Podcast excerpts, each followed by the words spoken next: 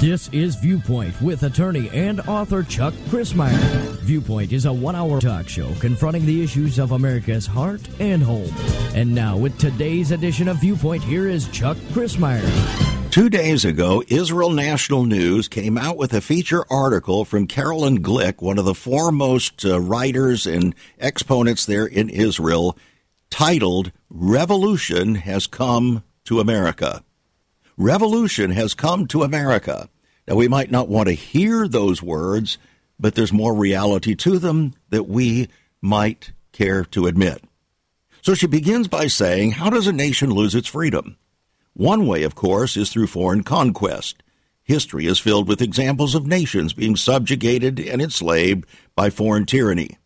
Today, she says, in the United States, Americans are not losing their liberty to a foreign power, but to domestic revolutionaries. The revolutionaries, she said, are willing to use force, as they showed in the summer of 2020 when they burned and looted their way through U.S. cities. But generally speaking, their weapon is not the gun or the jackboot, but demonization and intimidation. And now, with the Biden administration firmly ensconced in power, they move forward with their revolution with the firm backing of the state and its weapons of repression and criminalization. Last month, she says, the revolutionaries and the administration converged before the cameras at a meeting between Vice President Kamala Harris and students at George Mason University in Virginia. Now, with the Biden administration firmly ensconced in power, they move forward with their revolution, and a female student with the voice of a child used her audience with Harris as an opportunity to promote the revolution's vicious hatred of Jews and of America. She sniffed emotionally under her mask and told America's second highest elected official that her feelings had been hurt when Congress passed a bill for supplemental funding to Israel's Iron Dome anti missile system. The move, she yowled, hurts my heart because it's an ethnic genocide and a displacement of people, the same that happened in America, and I'm sure you're aware of this. Well, Harris might have been expected to call the student out for promoting anti Semitic and anti American blood libels. But instead, she didn't. Instead, Harris empowered the young bigot. She said she was glad the student had shared her views. She said this is about the fact that your voice, your perspective, your experience, your truth should not be suppressed and it must be heard, right? And one of the things we're fighting for in a democracy, right? well. When right is seeming wrong and wrong seems right, just as exactly the Bible described it would be in these days of the Messianic age. Today on Viewpoint, we have a very unusual guest. He's joining us again. Actually, he is a, uh, a fascinating fellow. Uh, David Rubin has appeared on, on many national and international programs. He was born in Brooklyn, New York, but he resides in Israel with his wife and children on a hilltop overlooking the site of ancient Shiloh or Shiloh, which was the hallowed ground where the tabernacle of Israel stood for 369 years before it made its way to Jerusalem. It was in the time of Joshua, Hannah, and Samuel the prophet, and David, not King David, but David himself, Rubin, former mayor of Shiloh, Israel, the region of Samaria, which together with Judah was known and is known to much of the world as the West Bank. He's founder of and, and president of Shiloh Israel Children's Fund, and he is here to talk today about confronting radicals and what America can learn from Israel. Uh, David, do you prefer to be called David or David? Well, when, when you come to Israel, Chuck, you can call me David. All right. And in, in, in America, people usually call me David. All right, and that's fine. Uh, so, Carolyn Glick is voicing something very similar in spirit to what you have written about and isn't it interesting that people outside the country sometimes can see more poignantly what's happening uh, in a country such as the United States of America, where we're swimming seemingly in a cesspool of revolutionary thinking and it's become normative.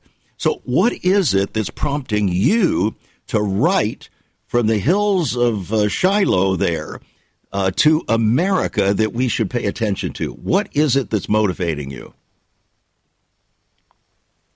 Well, first of all, as you noted, uh, I, I did grow up in the United States. I grew up in, in New York, in Brooklyn. I I know the American pulse, mm-hmm. And I and I'm still a dual citizen. Really? Uh, oh yeah, oh yeah. Uh, uh, Israelis are dual citizens. Hmm. Israelis who grew up in the United States and didn't renounce their citizenship are dual citizens, which means that I am still connected whether I want to be or not. And in fact, I I do want to be. I, mm-hmm.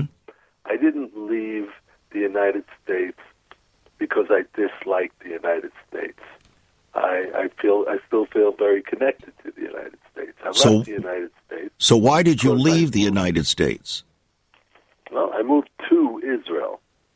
In other Yeah, words, you made aliyah, which is the term to go up or to return to Israel.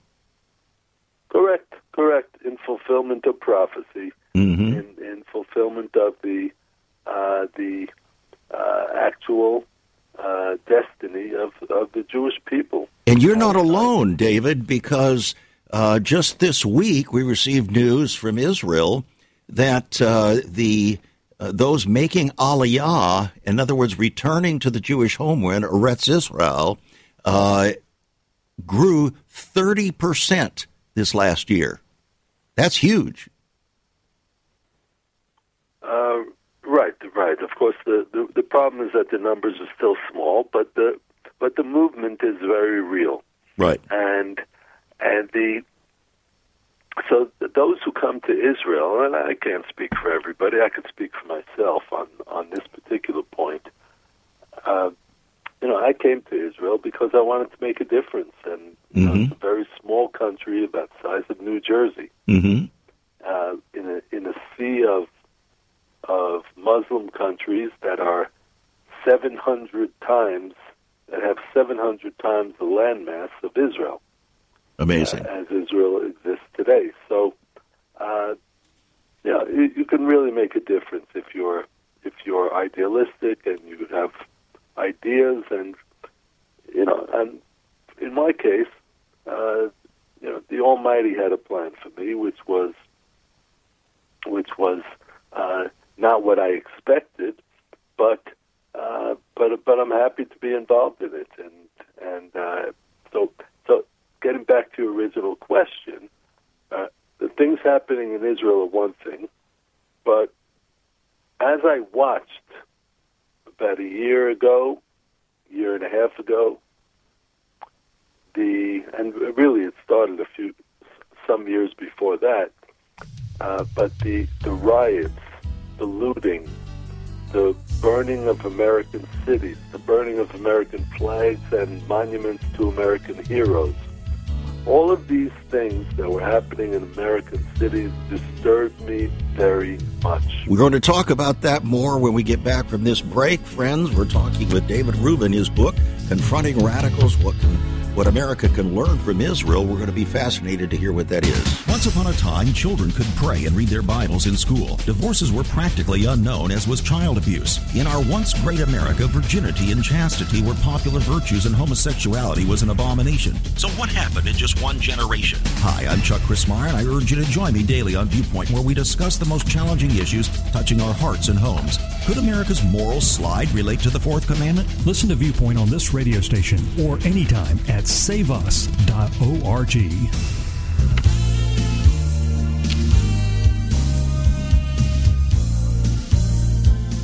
Again, I welcome you back to Viewpoint. I'm Chuck Crismier. Today, we are blessed to have uh, David Rubin joining us again here on the program from his uh, exalted position there on the mountains of uh, Shiloh, overlooking uh, the very area where the uh, former tabernacle was located before it moved on to Jerusalem.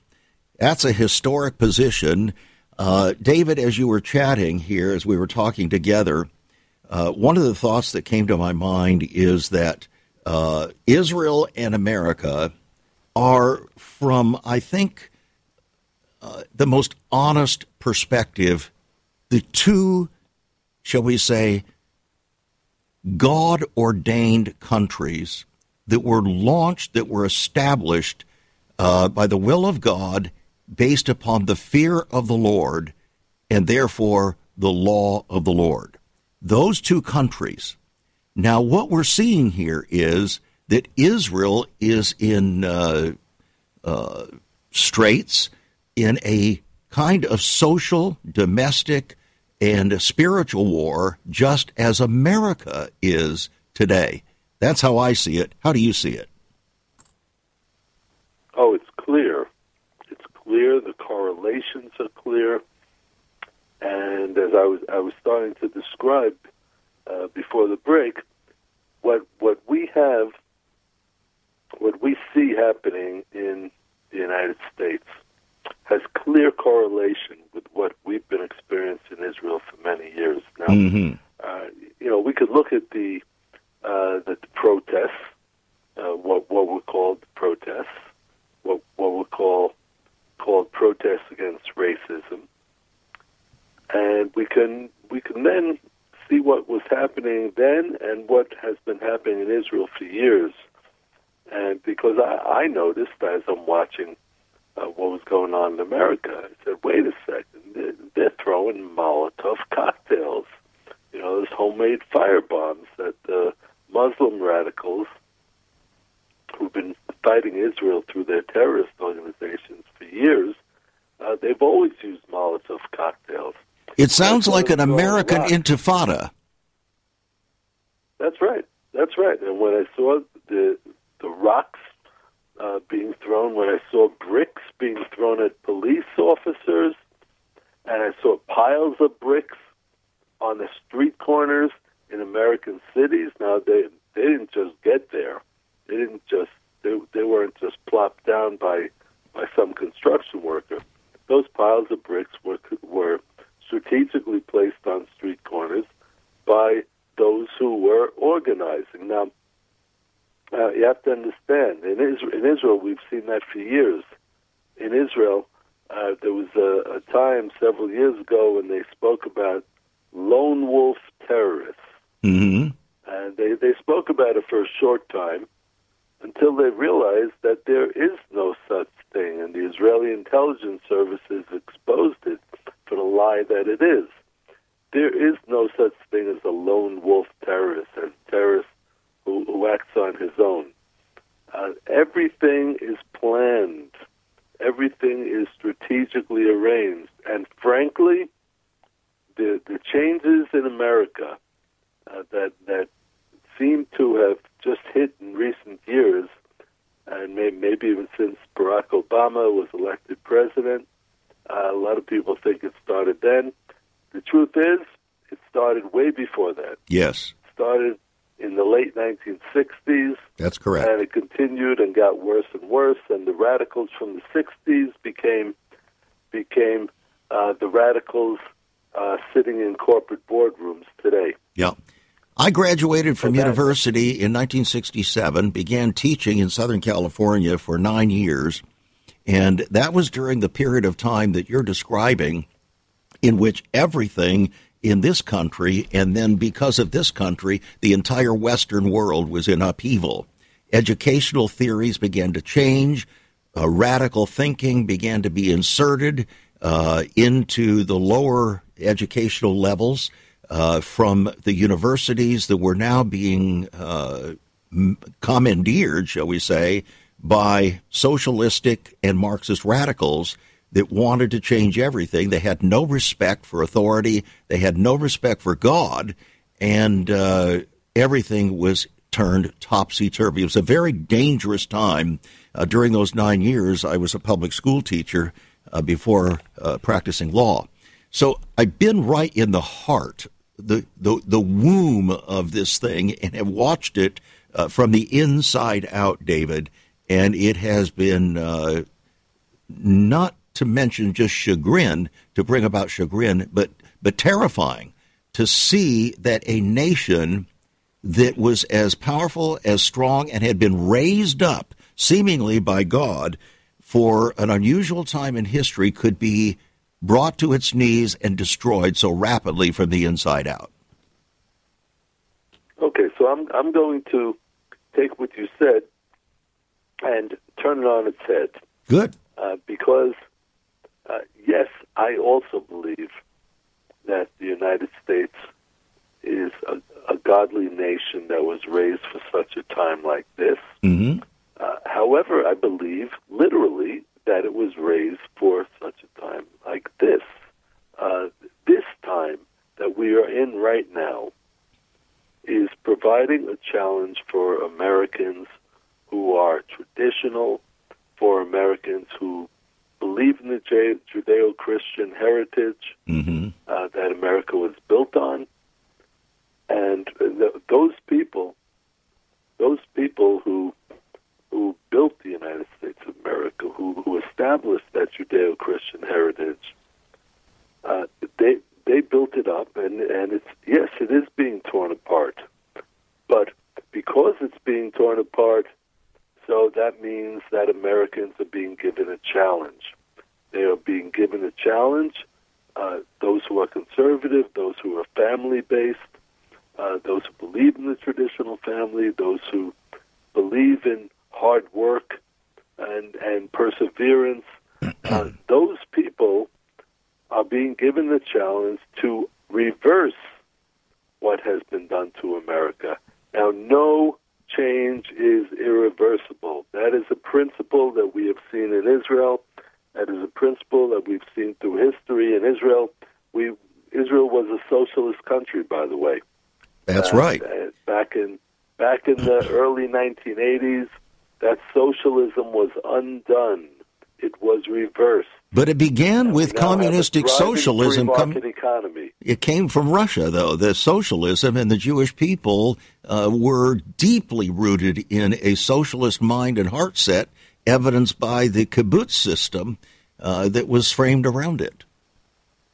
Correct, correct. But uh, but you know we learned from our mistakes, and you know so when I say what America can learn from Israel. I'm uh-huh. talking about uh, learning from our successes and learning from our mistakes. We made the mistake of establishing a country with a socialist economy, and with all the downsides of that. Uh, the you know people glorified the the kibbutz, uh, the, the the communal farm in mm-hmm. Israel, mm-hmm. and there were nice, very nice things about it, uh, but there were also a lot of problems with it and uh, you know how it undid the traditional family structure, how how it uh, ultimately proved to be more of a burden uh, than than a benefit, and the economy was running some 800 percent inflation. Wow! At one point, as as we approached the 1980s, and the there was only one television station there was only, and it was government controlled, there was only one labor union, and it was government controlled, and there was there was only one health fund, and that was government controlled. You could not choose your own doctor at all. So what you so, discovered is that through that system uh, that gave birth to Israel in 1948, uh, it was unsustainable in the long run. At first, it seemed like well, this is wonderful, this is cool, this is utopian, but utopia turned into something highly undesirable, didn't it? Uh, that's right, and, and it, it it truly turned out to be a disaster, and Israelis started to notice that. Even those who were who were left of center Israelis, and in fact, uh, there is an Israeli from the Labor Party. He was the Minister of Communications, oh, excuse me, he was the Minister of Health, and and he was the one who broke up the the health monopoly and created competition in the health system. Isn't that interesting? So, yeah. So, so you know, people sometimes understand common sense, uh, even if it doesn't fit their exact ideology. And that's what happened in Israel. So change is reversible, and all it takes is for people to get involved and to get involved on the grassroots level as those on the secular left did. Don't you think it also requires not just our human efforts, but also our returning of our minds and our hearts to submit to the God's authority in the land? Well, as a religious person, I certainly believe that. All right. And so that is a major component. I've been asked, David, many, many times over the past 10 years, do you see any hope for America? And I said, in the natural, no. But given the fact that we're still here and we're still struggling, then, but for God, then, we have hope. And it's interesting that in Ghana, they have a phrase, Gye Nyame, which means, but for God. Ghana is the most Christian of all of the uh, countries in Africa historically, and their their foundational belief is, but for God, we can't do anything. But for God, this will not happen. But for God will not be successful. But for God will not be prosperous as a people. Is that true for Israel, you think? Yeah, oh, of course. Uh, you know, and it's Israel, also true for America, then? That's absolutely true. Look, in Israel, we we say Bezrat Hashem all the time with God's help, and and it's it's part of the national makeup. Uh, however, it's not just with God's help. Okay, who's God helping? God is helping us. Exactly. And we're making the we're making an effort, and and then God will will provide. You know, as long as we do our part. So, in other words, we have to cooperate. comes in. You can't just you can't just sit back and rely on miracles. Absolutely, miracles here, and we've had plenty. But you can you are not supposed to sit back and rely on miracles. You have to do the hard work that brings those miracles. Yeah, I agree with that. Uh, and so we have to remember our roots. We have to remember the foundations. And as the psalmist said, if the foundations be destroyed, what can the righteous do? So the foundations have been eaten away in this country terribly. Uh, you're seeking to rebuild the foundations in Israel. And uh, so I guess the purpose of your book really is to say, okay, now what should we do? Seeing that all these things are happening, seeing that we're actually fulfilling what seemed to be a secular prophecy in the book 1984 that uh, is is looking uh, very real uh, today. What can we do? How should we then live? So uh, you said that uh, these things are not irreversible, that they're reversible, and uh, that may be true, but it's uh, it's an uphill battle. It's like paddling a canoe straight up Niagara Falls, because more and more of our young people here today, number one, do not fear God. Number two, they uh, do not understand the foundations of their own country and have been taught exactly the opposite by uh, their professors. How do you reverse that? Uh, well, that is why the efforts have to be made, not just in the political system, but in the educational system, in the media.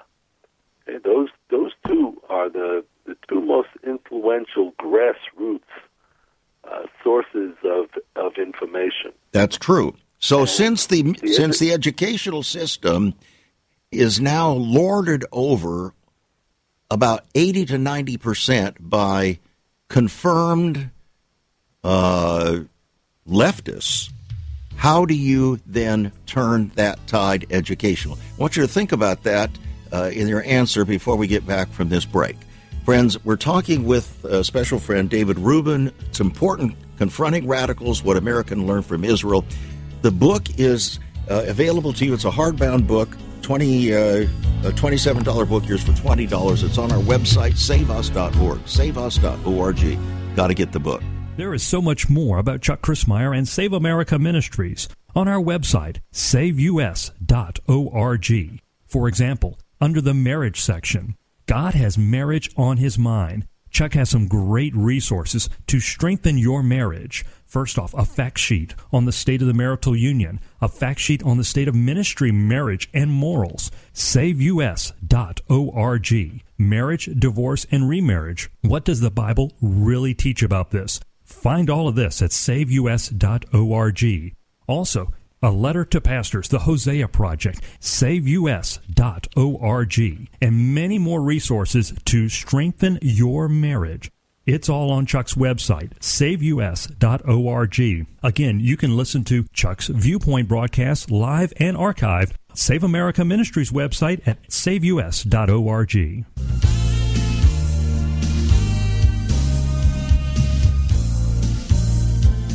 Always a delight to have you join us here on Viewpoint today. Today we're talking with uh, David Rubin from uh, Israel and uh, his book, Confronting Radicals What American Can Learn from Israel, a hardbound book, $27 yours for $20 on our website, saveus.org. You can give us a call at 1 800 SAVE USA. That's 1 800 SAVE USA. Or write to us at Save America Ministries, P.O. Box 70879, Richmond, Virginia 23255. Writing a check at $5 for postage and handling will get it in your hands post haste.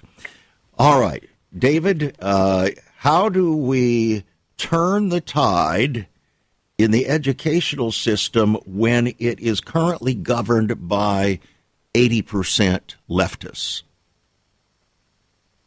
Well, there are a few things. First of all, school choice. Uh, you you have a choice of where to send your children. If your your child wants to go to a college that that is uh, against your values or to a high school that is against your values, you don't have to send him there or her there. First of all, you, you have control. You have control which schools your children go to and which schools you pay for. That's number one. Okay, that's Secondly, good. Get involved in the local school board. I cannot emphasize that enough. You do not have to have a child of school age to be involved in the local school board. You can run for the local school board. You do not have to have a child of school age. You do not have to have a child in the public school system to run for the local school board. And then get involved and go to meetings and, and make a lot of noise and make your voice heard.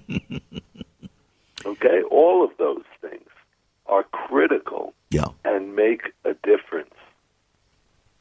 All right. So uh, it's a matter of getting involved, making a difference, and letting our voices be heard. Speaking of voices, we speak with words. Words count. The Bible is called the Word of God. In the Tanakh, it says that God has exalted His Word even above His own name. That makes his word very important, and he expects our words to be very important. But what's happening in the words today is that they're being twisted, they're being turned, they're being manipulated, they're being uh, uh, discombobulated, so to speak, to say something other than what the words really mean. And you cite U.S. former U.S. Senator Daniel Patrick Moynihan, who was a Democrat, served in Congress for over two decades, but he was a sociologist and he made an observation that I thought was quite profound. He said, simply put, semantic infiltration is the process whereby we come to adopt the language of our adversaries in describing political reality. So by immediately accepting word distortions that are being dictated to us, we're allowing the aggressors to dictate the narrative that is being implied by the new terminology. That is exactly what's been happening. That's what political correctness, multiculturalism, and religious pluralism has brought upon us. So, how do we then begin to uh, turn the tide with regard to our words so that we speak truth, we say what we mean, and we mean what we say? Well, firstly, firstly, you have to confront it head on.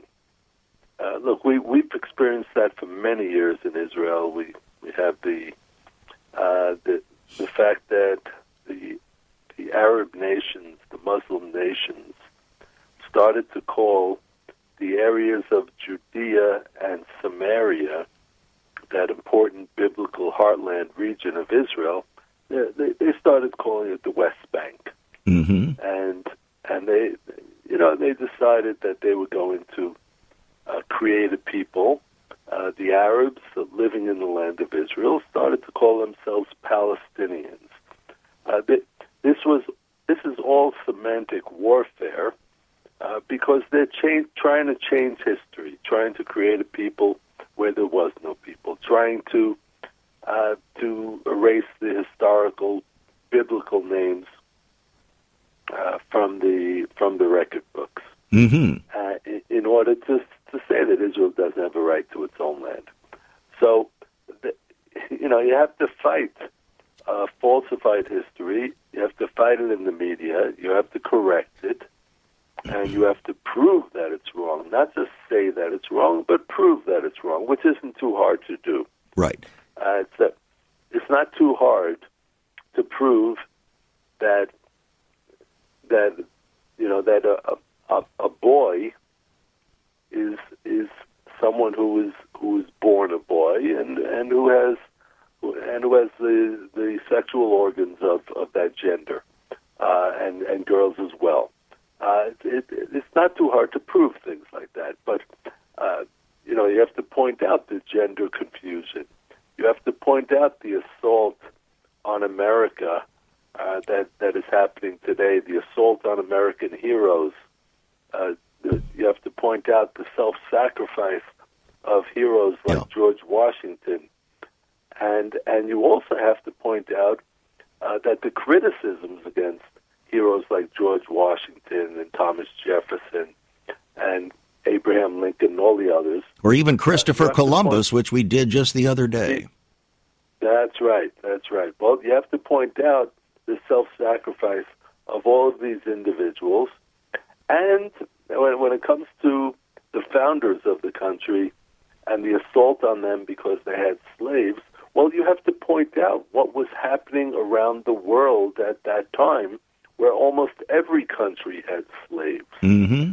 So, if you don't view things in context, that's an important lesson in history. If you don't view things in context, then you're going to lose your understanding, or you will never gain an understanding of the real facts. You'll never learn from history. That is right. That okay. is right. Here's one of the things that really troubles me, David. And I have watched this, I've spoken about it, and that is among my uh, Christian brothers and sisters, and even among conservatives who are not Christians in this country. I have watched and heard them all picking up and sharing, communicating with the lingo of the left that's being uh, imposed upon us. Uh, that began, for instance, with the use of the word gay. I refuse to use the word. It is not an appropriate word. It is not a real word. It was concocted in order to avoid the negative implications of the word sodomy or uh, homosexuality. Why don't we just call it what it is? It's sodomizing, it's sodomy, or it's homosexuality. Let's call it what it is. You don't have to be mean spirited to say it, it's a fact. Why do we have to use other words to try to glorify that which is not glorifiable? It's very troubling to me, and that's just one illustration. There are many illustrations like that where my fellow, uh, even pastors, are buying into using lingo that actually is being superimposed through pop culture upon us, changing the very meaning and implication of words, even God's own word. Well, the history has shown us that, and especially the history of the past few decades, has shown us that the left always takes the approach of attacking. They they learned a long time ago that the best defense is a good offense, and and therefore they will change the semantics and play this game of semantic warfare, Mm-hmm. and uh, and they will attack, truly attack anyone who refuses to use those terms. So political correctness was brought what brought that about, and now that's metastasized into a more virile and violent form called cancel culture. and and it's vicious as well. It is. but it's all part of a plan. That, that that's getting back to my point about the grassroots, because if the if the conservative religious people in America don't get their act together, then and, and play the game, play the game that the left, that the secular left has been playing for all of these years, uh, but uh, but the counter game. Uh, until the conservative Christians and and Orthodox Jews and uh, others who believe in in a more traditional Judeo-Christian heritage, well, until they wake up start acting, and I don't mean just going out to vote. Yes, going out to vote is critical, Yes. but but that's not what I'm talking about. I, everyone should be doing something at the grassroots level that can make a difference. Like what we're doing right Because- here on the air. That's right. Getting information out there is the first step, and you know, re- reading my book is uh, is the second step. Reading others Yeah. uh, who who speak a, a similar similar line and and expose all these falsehoods uh, that that that are being pushed our way. Well, our listeners are And- very and interested.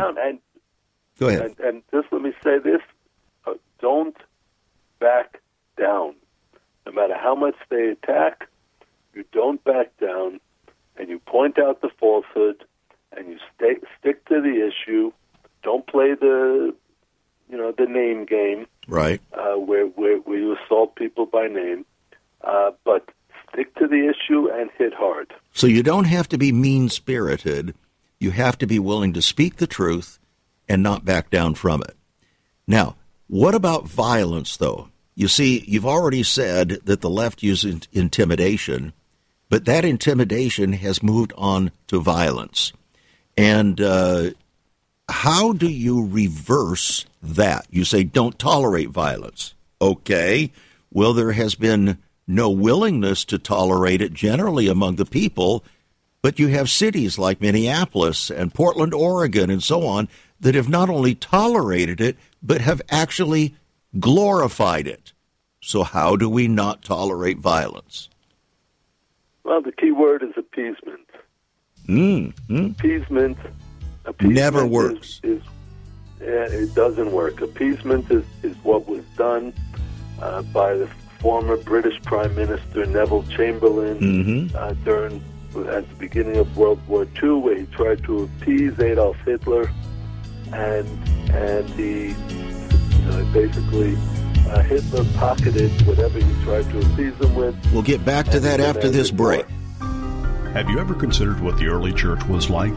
Many people are developing a heart longing for greater fulfillment in our practices as Christians. A recent study showed 53,000 people a week are leaving the back door of America's churches in frustration. What is going on? Why has there not been even a 1% gain among followers of Christ in the last 25 years? Could it be that God is seeking to restore first century Christianity for the 21st century? Jesus said, I'll build my church. Is Christ by his Spirit stirring to prepare the church for the 21st century? The early church prayed together and broke bread from house to house. They were family, and it was said by all who observed, Behold how they love one another. Incredible. But the same can be found right now. Go to saveus.org and click Cell Church. We can revive first century Christianity for the 21st century. It's about people, not programs. It's about a body, not a building. That's saveus.org. Click Cell Church.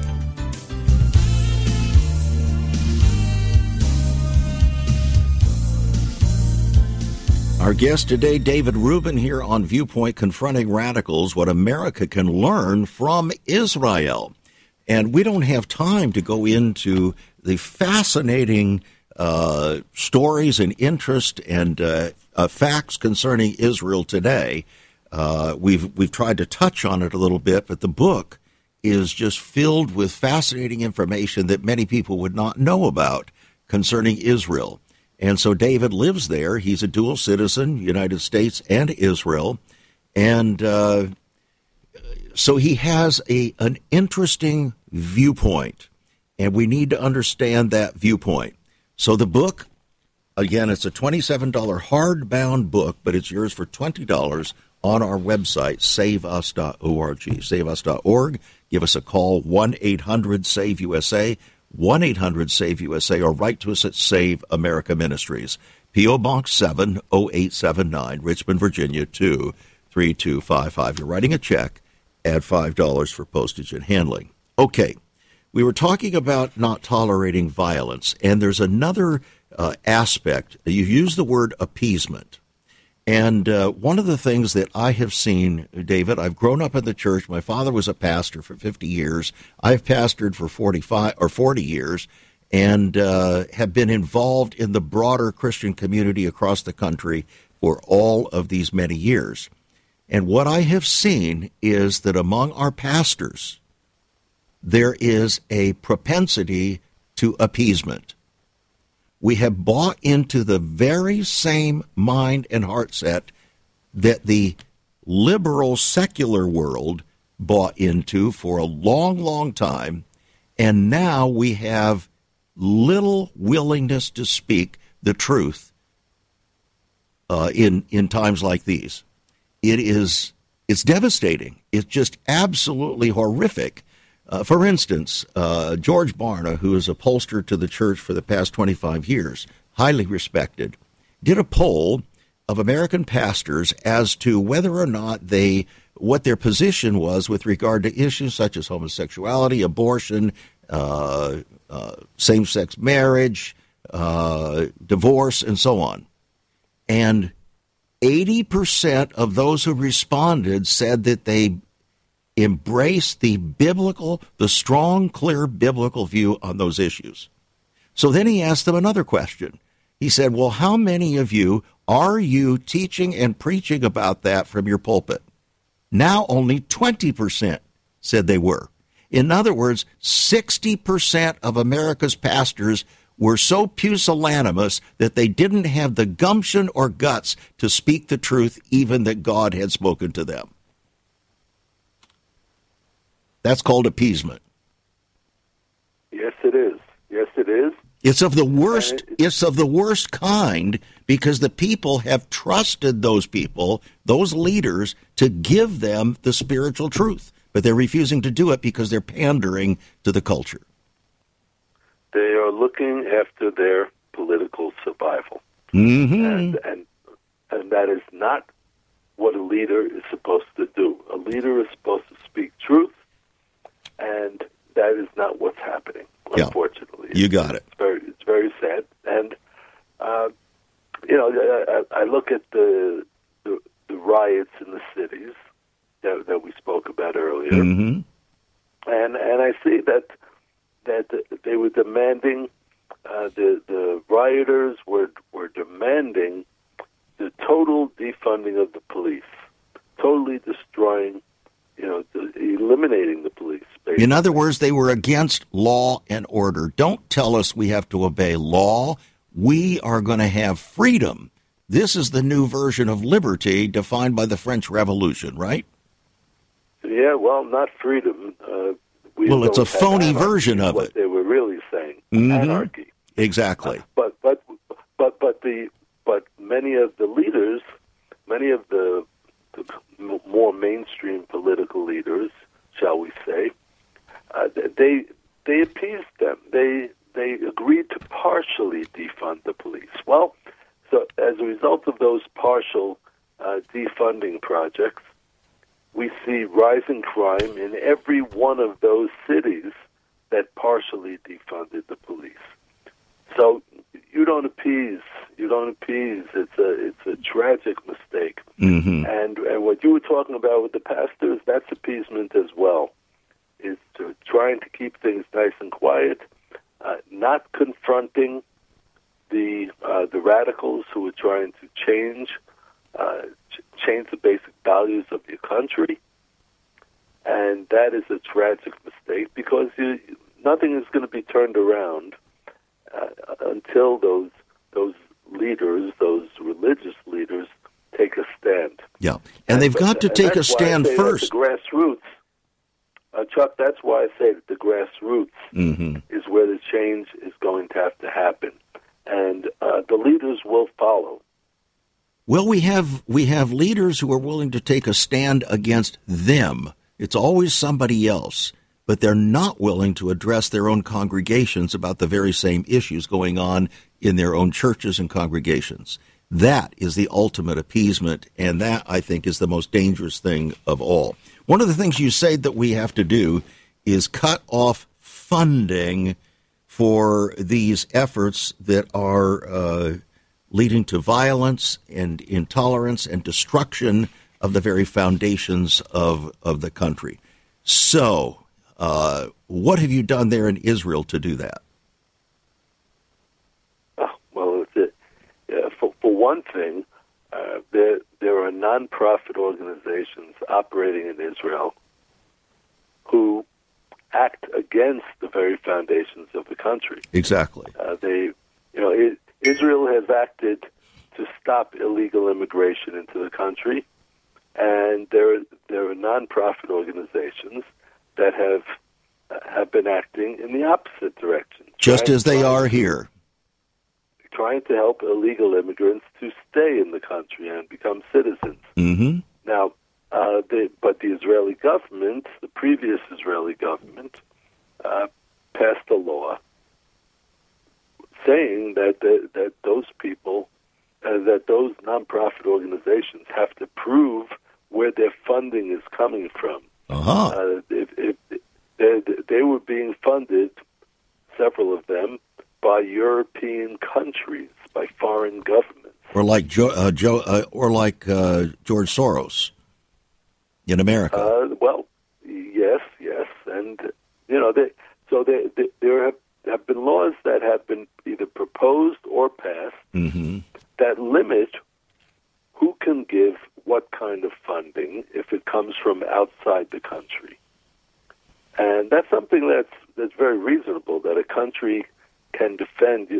It's hard to say, well, this citizen can't give because he doesn't share my political views. Uh, but you can say that, that foreign people, that people who do not live in your country, who are not citizens of your country, hmm should not be able to uh, to give to causes Mhm. that are intended to bring down your country and the values that it stands by. Right. Well, that's a good uh, a good balance there that you're talking about. You know, the family. Uh, we have always said that the family is the foundation of society, and uh, of course, the family is made up of a mother and a father, uh, a married couple, uh, and that's why we find right there in Genesis chapter two uh, that God established the family, uh, beginning with the marriage. A father, a mother, or a husband and a wife, and God or the Holy Spirit. So you have a trinity there that is present on the earth to represent God's glory in the earth. Well, because it does represent God's glory, that would be the number one attack of the enemy of our souls to destroy the family, wouldn't it? Yes, and that's why it's happening. Exactly. That is why the that's why Black Lives Matter, which which has nothing to do with Black Lives Mattering. No. Uh, what it does have to do with is is the other central things in their constitution, uh, in their constitution, not Mhm. the country's constitution, hmm uh, which speaks against the American family, against the traditional family. Uh, the three lesbians who founded Black Lives Matter have spoken out constantly against the traditional American family. So, you know, you you didn't hear about that when they were rioting. You didn't hear about it when they were placing bricks on street corners. Uh, but if you dig a little bit, then that's what you find out. hmm Okay, so we need to understand that. We need to call it what it is and stop buying into the phrase and start stop posting signs that say Black Lives Matter because to do that is to buy into a perversion of the language. It's all lives matter. Otherwise, it's bigotry. Otherwise, it's racism, the very thing that they say they're against. Okay, next and finally, you say, do not fear the G word. The G word is what? uh, well, uh, look, if the, if the G word is gay, then you're certainly allowed to use it on the on the mainstream media. Uh, but if the G word is God, uh, then you will be attacked for saying it. You will be you will be blasted as as being biased. Mm-hmm. And I, I think it's time that we do away with that uh, that nonsense. I think I think it's time that uh, that people point out the semantic warfare that is being played. Yes. Uh, the and the, the, the gender confusion and the uh, the attacks on people who have a traditional view of the world. All right. Now, tradition is one thing, but tradition itself can be dangerous depending on what it is. Uh, for instance, the Jews that came over from Russia had a tradition of socialism, but it was dangerous. So, not all traditions are created equal. So, to say the word tradition in itself almost belies the question of, all right, what are we really talking about? And here's what I think the foundation is, and we alluded to it earlier. The foundation of everything is the fear of the Lord.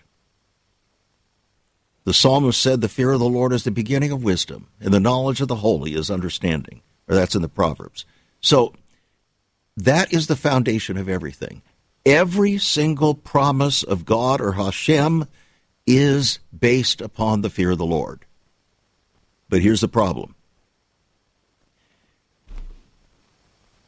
In our nation, up until about 60 years ago, if you were to ask someone about a particular person's character, they would refer to them if they were a dependable person, if their word was their bond, if they meant what they said, they said what they meant, and they could be trusted, they would be called a God fearing man.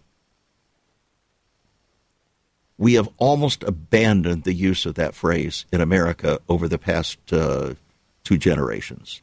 I have asked pastors and parachurch leaders and others when was the last time you heard that phrase used? Not one of them could think of it in the last 30 years. That's our problem. That's the foundational problem of everything. We've abandoned the fear of the Lord. If you don't fear the God, you're going to do your own thing. You're going to lie. You're going to cheat. It's all about you. It's me, me, me. And it's not about society. It's not about the family. It's all about me and my feelings. And so feelings then have become the Lord and the faith has been abandoned. I think Israel is struggling with that. America is struggling with that, and I think that's our bottom line. What do you think? Well, I, I, I would take it a step further. Okay. I, you know, I, I think the the leader of the Hamas terrorist organization mm. would say would say that he has fear of the Lord. Yep, you're right. Uh, you would. And, you know, but, but but you know, who is the Lord that he's talking about? He's talking about Allah. That's right. Uh, you know, and if you if you read in the Quran, uh, so so you're you're reading a different law. Exactly. You're, so we need to know who the Lord is, and He says, "I am that I am." Today, exactly. The new God exactly. in America, exactly. the new God in America is you, my friend. We're continu- continually saying, "I am the new God." We could take a whole hour talking about that, but we don't have time. David Rubin has joined us from uh, Israel to talk about confronting radicals, what America can learn from Israel. Get a copy of the book. Uh, $20 will put it in your hands. It's on our website, saveus.org. I hope you'll do that, and I hope you'll pay attention to what we talked about here today. It's critically important. God bless and be a blessing.